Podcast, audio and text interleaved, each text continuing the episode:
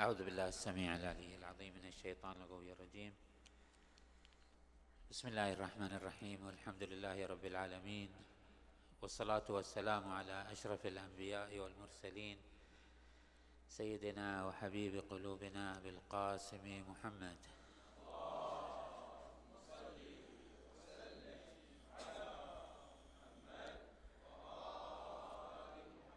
وعلى أهل بيته الطيبين الطاهرين المعصومين الميامين. السلام عليك سيدي أبا عبد الله. السلام عليك وعلى الأرواح التي حلت بفنائك. السلام عليكم. أبدا ما بقيت وبقي الليل والنهار ولا جعله الله آخر العهد مني بزيارتكم. السلام على الحسين. وعلى علي بن الحسين وعلى أولاد الحسين وعلى أصحاب الحسين الذين بذلوا مهجهم رخيصة دون الحسين. ثم السلام عليكم أيها الحفل الحسيني الكريم ورحمة الله وبركاته.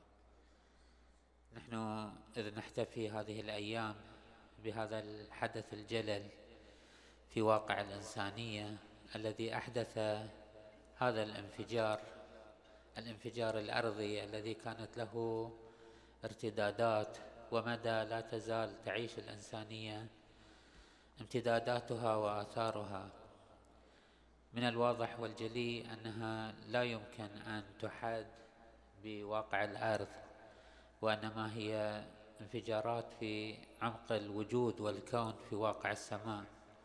وهذا ما تريد أن تؤكده الروايات والنصوص الواردة عن أهل البيت والطهارة عليهم أفضل الصلاة والسلام. ومع تمام الاعتذار للأخوة لكثرة الروايات والنصوص وطبيعة إيحاءات هذه الروايات سوف أضطر إلى سرد النقاط سردا سريعا وأن كنت أميل عادة في الحديث في مثل هذه القضايا إلى التدرج الوجداني الصادق الذي نعيشه وتعيشونه في مجريات هذه الأمور. ورد في الحديث القدسي في توصيف هذه الحادثة أن الله عز وجل قال إن الحسين عليه أفضل الصلاة والسلام مصباح الهدى وسفينة النجاة. وأن الحسين بن علي في السماء أكبر منه في الأرض وأنه لمكتوب عن يمين عرش الرحمن عز وجل أن الحسين مصباح هدى وسفينة نجاة. ماذا يعني أن يكون شخص الحسين عليه أفضل الصلاة والسلام له هذه الموقعية على يمين العرش وأنه مكتوب على يمين العرش؟ لعله هذه اللغة لغة العرش والقلم والسماء واللوح ونسمعها كثيرا ولكن نحن كمبتدئين في هذه العوالم نكتفي بهذا الإيحاء وهذا الإجمال. وإلا ماذا يعني أن يكون هذه الكتابة على يمين العرش؟ وهل للعرش يمين ويسار وجرم كما هو حالنا في هذا الواقع الأرضي؟ يقال عادة أنه والعرش كله يمين. يعني كله بركة وخير. وإنما يراد أن يقال هذا المعنى بالإجمال هو أنه للإمام الحسين عليه أفضل الصلاة والسلام موقعية جليلة وعظمى في منطقة حساسة ومنطقة ذات طهارة ونقاء. وهذا ما تدلل عليه كثير من الروايات الأخر التي وقفتم على عليها أو على بعضها. فأيضا يروى عن الله عز وجل أن الرب الجليل قال للرسول صلى الله عليه وآله أن يا محمد أكرمتك بشبليك وسبطيك حسن وحسين فجعلت حسنا معدن علمي بعد انقضاء مدة أبيه وجعلت حسينا خازن وحي وأكرمته بالشهادة وختمت له بالسعادة فهو أفضل من استشهد وأرفع الشهداء درجة جعلت كلمتي التامة عنده وحجتي البالغة معه بعترته أثيب وأعاقب. ثم أنه الروايات تذهب في هذا السرد في أن الأنبياء منذ آدم عليه أفضل الصلاة والسلام قد أوقف آدم عليه أفضل الصلاة والسلام على هذه الحقيقة وهي أنه للإمام الحسين عليه أفضل الصلاة والسلام وثورته. وهذه الأحداث كلها لها تسجيل وواقع في تلك العوالم وفي ذلك الصقع ففي الروايات أن جبرائيل عليه أفضل الصلاة والسلام أنبأ أبا البشر آدم عليه السلام فقال له يا آدم ولدك هذا إشارة إلى الإمام الحسين عليه أفضل الصلاة والسلام يصاب بمصيبة تصغر عندها المصائب. ورد في روايات أخرى أن جبرائيل عليه أفضل الصلاة والسلام أوقف آدم عليه أفضل على نبينا وآله وعليه أفضل الصلاة والسلام في سبيل التوبة طريق توبة آدم هي أنه كشف له ما في ساق العرش مكتوب من أسماء الأئمة ودعي لأن يدعو بهذا الدعاء أنه اللهم يا يا حميد بحق محمد ويا علي يا علي بحق علي ويا فاطر بحق فاطمة يا محسن بحق الحسن والحسين. وتذهب أيضا النصوص الدينية لتؤكد أن جميع الأنبياء قد وقفوا على هذه الحادثة وكانت لهذه الحادثة أثرا ووقع في نفوسهم. ففي قصة نوح عليه أفضل الصلاة والسلام عندما طافت به سفينته ووصلت إلى هذه البقعة بقعة كربلاء وجد من نفسه عليه أفضل الصلاة والسلام ما وجد فهو يستشعر هذا المكان. ولهذا الوقت إبراهيم عليه أفضل الصلاة والسلام موسى وعيسى كل الروايات تؤكد على أن جميع الأنبياء كانت لهم موقف. عفوا لا أقول جميع الأنبياء كثير من الأنبياء التي نصصت الروايات على أن لهم آه، علاقة بهذا المكان وبهذا الحدث. إذا هذا الحدث له تسجيل في واقع السماء وله منطلق في تلك العوالم وأنه ليس بدء شأنه هو هذا الحدث الذي وقع في سنة ستين وواحد وستين من الهجرة. ولعله نرتاب ونشك في بعض هذه الروايات على أنها هذا المعنى إن لم يكن متواتر فهو مستفيض أي أن الروايات متع... متع... متعاونة في إثبات هذا المعنى بالإجمال في أن الأنبياء كانوا يأتون إلى كربلاء وحتى أن آدم عليه أفضل الصلاة والسلام في بعض الروايات أنه عندما آه، دعا بهذا الدعاء أنه يا آه، حميد بحق محمد إلى أن وصل إلى قوله بحق الحسن والحسين. تقول الرواية أنه فلما ذكر الخامس انكسر هو آدم عليه الصلاة والسلام يقول فلما ذكرت الخامس انكسر قلبي وسالت دمعتي. إذا هناك آه، الروايات كلها تؤكد أن لهذه الحادثة تسجيل وواقع في عمق الكون وفي عمق السماء. وإذا كنا نرتاب في بعض هذه المعاني على مال الروايات من تأكيد إلا أننا لا نرتاب وهذا ما اتفق عليه العامة والخاصة في أن الرسول صلى الله عليه وآله أخبر بهذه الواقعة وببعض تفاصيلها وأنه أعطى أم سلمة بعض نموذج الأرض التي سوف تكون فيها هذه الواقعة. فهذه الأمور متسالمة. هذه نقطة أولى نتجاوزها إلى النقطة الثانية وهي أنه هل هناك خصوصية لواقعة الإمام الحسين في هذا المعنى أنه مسجلة في واقع الكون وأنه معلومة وأنه ما جرى في كربلاء كان له أصل وأساس في ذلك العالم؟ أو أن هذا حال كل الأحداث في هذا الكون؟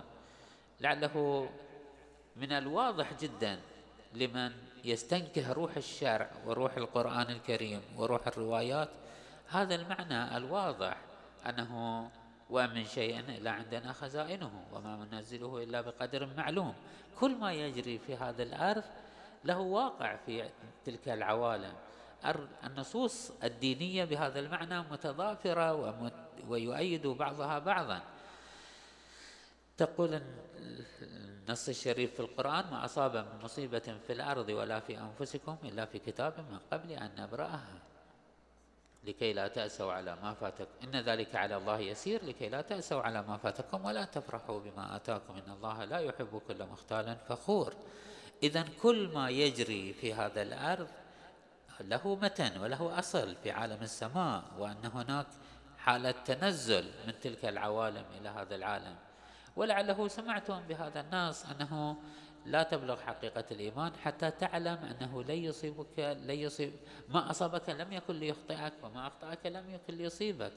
إذا كل ما يجري علينا من رزق وحياة وصحة وعافية وأمراض وبلاءات كل ما يجري فيها ما أصاب من مصيبة في الأرض ولا في أنفسكم إلا في كتاب. كلها طبعا راجعوا لفظة كتاب راجعوا لفظة سبق. في القرآن الكريم تلاحظون هذا المعنى واضح وجلي في أنه كل ما يجري في هذا الكون ليس فقط ثورة الإمام الحسين وشخص الإمام الحسين وإنما كل الجزئيات في هذا الكون لها سوابق ولها واقع.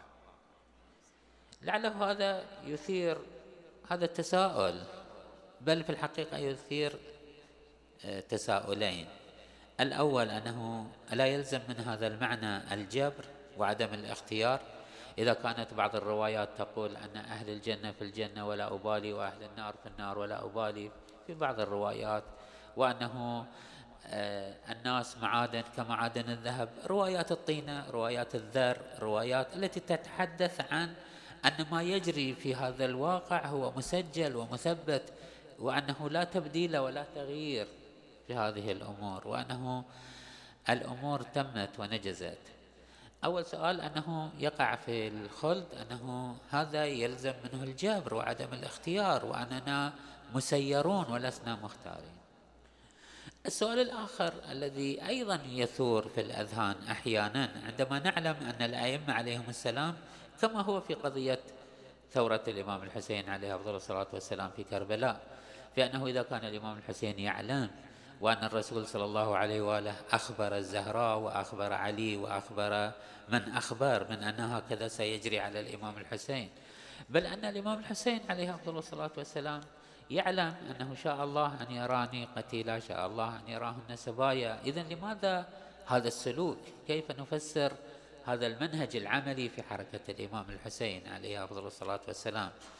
بل لعله هذا التساؤل يشيع بما هو أعم من خصوص الثورة الحسينية.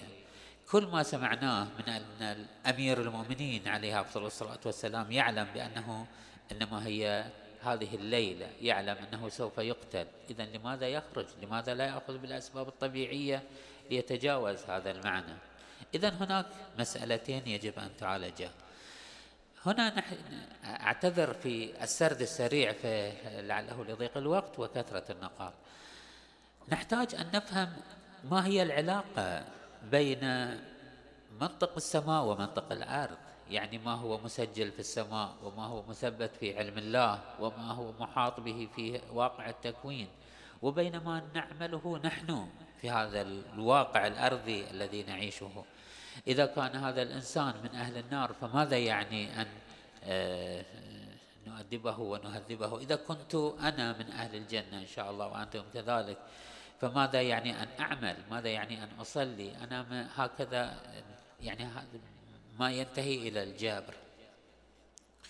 قبل أن ندخل في موضوع الجبر لأنه يرتبط لمعالجة العلاقة بين واقع السماء وواقع الأرض فقط أشير إلى إجابة سريعة لمقتضى الحال فيما يرتبط بالإشكال الثاني وهو أنه منطقية حركة الأئمة والمعصومين والعارفين بما سوف يجري ممن أوتوا علم البلايا والمنايا.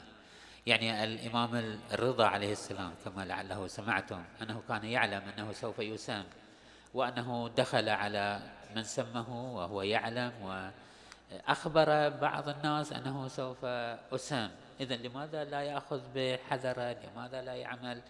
هذا السؤال يثار في الأذهان. أجيب بإجابة سريعة تقتضيها آه، طبيعة هذا المجلس الحسيني أنه ليس من المنطقي أن نفر من هذه الأمور ولتوضيح القضية آه، أذكر لكم بعض الأمثلة المتسالمة المتيقنة وأتجاوز هذه النقطة كلنا نعلم بقضية فرعون وأنه أخبر فرعون أن نهاية حكمه وسقوط عرشه على يد طفل سوف يولد في من بني إسرائيل أليس كذلك؟ ماذا فعل فرعون؟ قتل أبناءهم واستحيا نساءهم. يقال له أنت أيها الفرعون إما ما كان أخبرت به حق وأنه سوف يكون سقوط عرشك على يد طفل من بني إسرائيل فما السبيل لك إلى الفرار من ذلك؟ وما فائدة أن تقتل الأطفال؟ سوف يسقط هو أن أخبروك أنه سوف يسقط عرشك. وإن لم يكن ما أخبروك به حق فلا حاجة لأن تقتل الأطفال وتستحيي النساء. مثال آخر وسوف تكون الصورة الثالثة في المثال الثالث. عندما أخبر الرسول وهذه الأخبارات كثيرة من الأئمة عليهم السلام. عندما أخبر الرسول صلى الله عليه وآله آه، عمه العباس وقال له أنه ويل لولدي من ولدك. يعني أن أبنائي أبناء الرسول صلى الله عليه وآله العلويين سوف يكابدون الويل والأذى من العباسيين. وهذا ما جرى ووقع. صحيح. ماذا قال العباس؟ قال له أأجب نفسي يا رسول الله؟ يعني أقطع هذا السبب الذي هو الإنجاب وأن يكون لي ولد وأن. فقال له الرسول لا حيلة لك في ذلك. مثال آخر ثالث وهو توضح القضية. عندما أخبر الرسول صلى الله عليه وآله بعض أصحابه بمجريات سوف تقع في آخر الزمان. وأنه في آخر الزمان سوف يأتي شيء اسمه الدجال وأن هذا الدجال سوف يدعو الناس إلى الضلال وسوف يضلهم وسوف يجر الناس إلى الفساد تقول الرواية أن الخليفة الثاني رأى رجلا توهم ورأى فيه ملامح تشبه الدجال فاخترط سيفه وقال يا رسول الله دعني أضرب عنقه. يضرب عنق من؟ هذا الرجل. الذي اشتبه فيه عمر وظنه الدجال. فقال له رسول الله وهذه هي الحكمة التي تعالج هذا الموضوع بشكل عام. إن يكن هو يعني إن يكن هو الدجال فلا سبيل لك إلى قتله. أنا لم أقل أن الدجال سوف يخرج في هذا الزمان وأنه الخليفة الثاني سوف يقتله. قلت أنه سوف يخرج في آخر الزمان وسوف تجري على يده أخبار كثيرة لم تتحقق بعده. فإن يكن هو هذا الدجال فلن تسلط عليه وإن لم يكن هو فلا خير لك في قتله. منطقية القضية تقتضي هكذا. من الخلل المنطقي أن تتصور أنك سوف تكون مغيرا للواقع التكويني. هذا النحو من العلوم والمعارف لا تحرك الإنسان لخلافها بل الإنسان ملزم أن يجري في على رسلها وعلى وفقها. نرجع إلى الإشكال الأول وهو موضوع الجبر وأنه لا خيار لنا أمام ما ثبت في واقع الكون. أريد فقط بقي يبدو لي دقائق معدودة وأنتم برنامجكم دقيق. أختصر المقام وأقول أنه العلاقة بين ما هو مسجل في السماء وفي علم الله وفي ما نقلته لنا النصوص الدينية من أمور. وما يجري في أرضنا. لاحظوا أخواني هذا المعنى. هو علاقة ارتباطية وثيقة لا تخلف بينهما. كعلاقة العلة بالمعلول لا تتخلف المعلول عن علته متى وجد النار وجد الإحراق. ولكن ما يخطر في البال أن العلة هو السابق وهو ما هو في السماء علة لما هو في الأرض.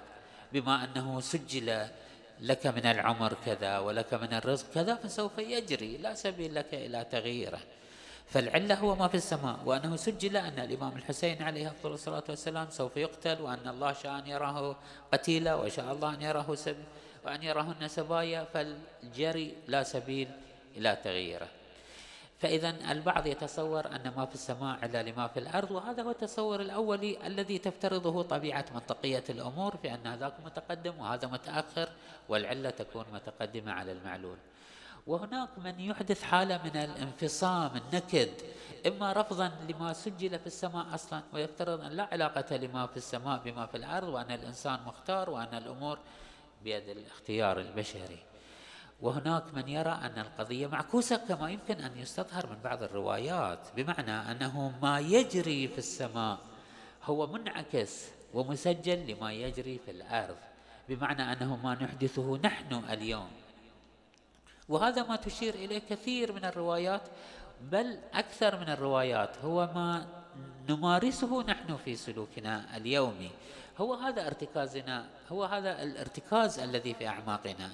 نحن نعلم أننا لنا أعمار مسجلة ولنا أرزاق مسجلة ولنا ولنا مصير مسجل وأننا مختوم لنا بخواتم مسجلة. ومع ذلك نحن لا نكف عن أن نعمل ونجتهد ونبذل الجهد والغالي والرخيص في سبيل المحافظة على الصحة في سبيل الكسب المال في سبيل مما يكشف عن أننا نبحث عن التغيير والتبديل وإصلاح الحال. نحن نعتب على من يسير بالطريق خاطئ نقول له تحرك بالطريق الصحيح. الروايات كلها تؤشر على هذا المعنى أنه الصدقة تطيل العمر وأنه صلة الرحم مثلا يزيد الرزق وأنه الصدقه تدفع سبعين ميتة سوء وانه صلة الرحم.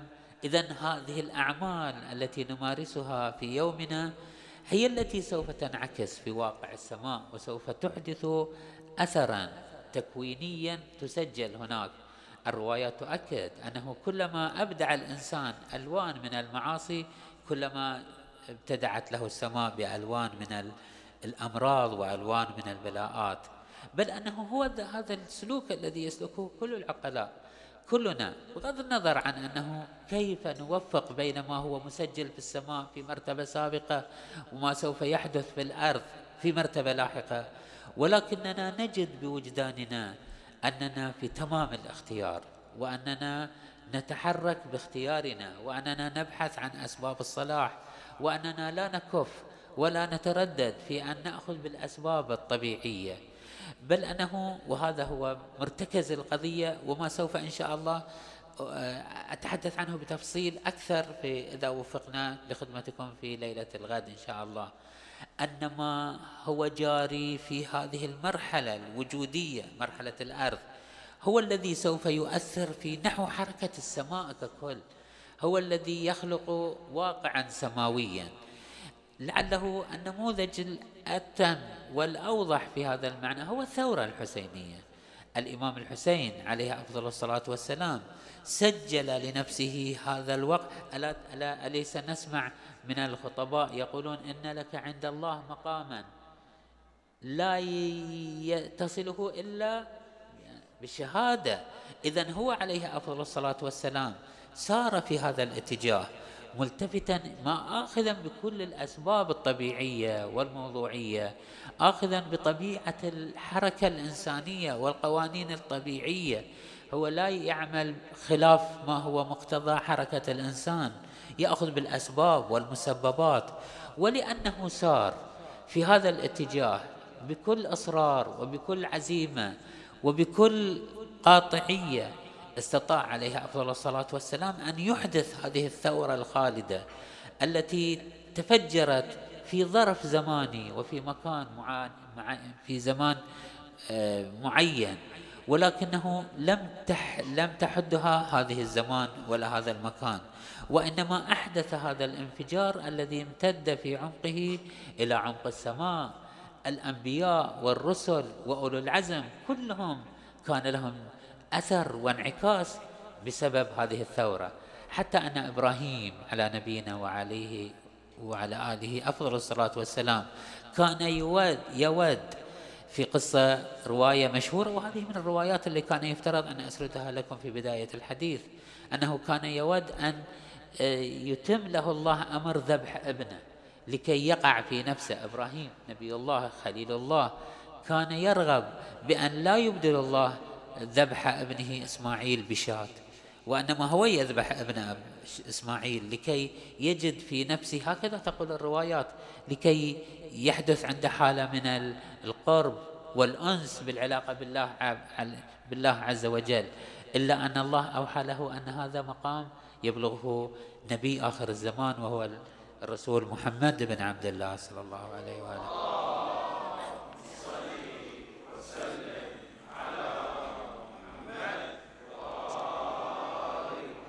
إذا الثورة الحسينية وإن كانت سار الإمام الحسين عليه أفضل الصلاة والسلام في كربلاء آخذا بالأسباب الطبيعية وبمنطق الأرض آخذا بالمنطق الطبيعي آخذا بطبيعة القانون الإنساني كما يجري على علينا اليوم نأخذ بالأسباب والمسببات. إلا أنه ولملاك خاص في حركة الإمام الحسين عليه أفضل الصلاة والسلام أصبحت لهذه الحركة امتداد وآفاق امتدت إلى عمق السماء سجلتها الملائكة وخضعت لها الأنبياء وشهد له بذلك كل الوجود. نرجو من الله سبحانه وتعالى أن لا يحرمنا أثر هذه الشهادة وأن يحفظ أمتنا وأجيالنا وأبناءنا وأن يأخذ بأيدينا إلى ما فيه الهداية والصلاح وأن نستثمر هذه الدماء الزكية دماء الإمام الحسين عليه الصلاة والسلام وأهل بيته في هذا الموسم الشريف وأن نحوله إلى وعي وفهم وإدراك لحقيقة هذه الثورة وعمق هذه الثورة وأهداف هذه الثورة وألا وألا تكون موسما استعراضيا وموسما آنيا وإنما تكون حالة انفجارية عميقة تهز ضمائرنا وأحاسيسنا ومشاعرنا وكياناتنا وأدراكاتنا وسلوكياتنا إن شاء الله. يمن بها علينا الإمام الحسين عليه أفضل الصلاة والسلام بالهداية والرشاد. والحمد لله رب العالمين. وصلى الله على محمد وأهل بيته الطيبين الطاهرين.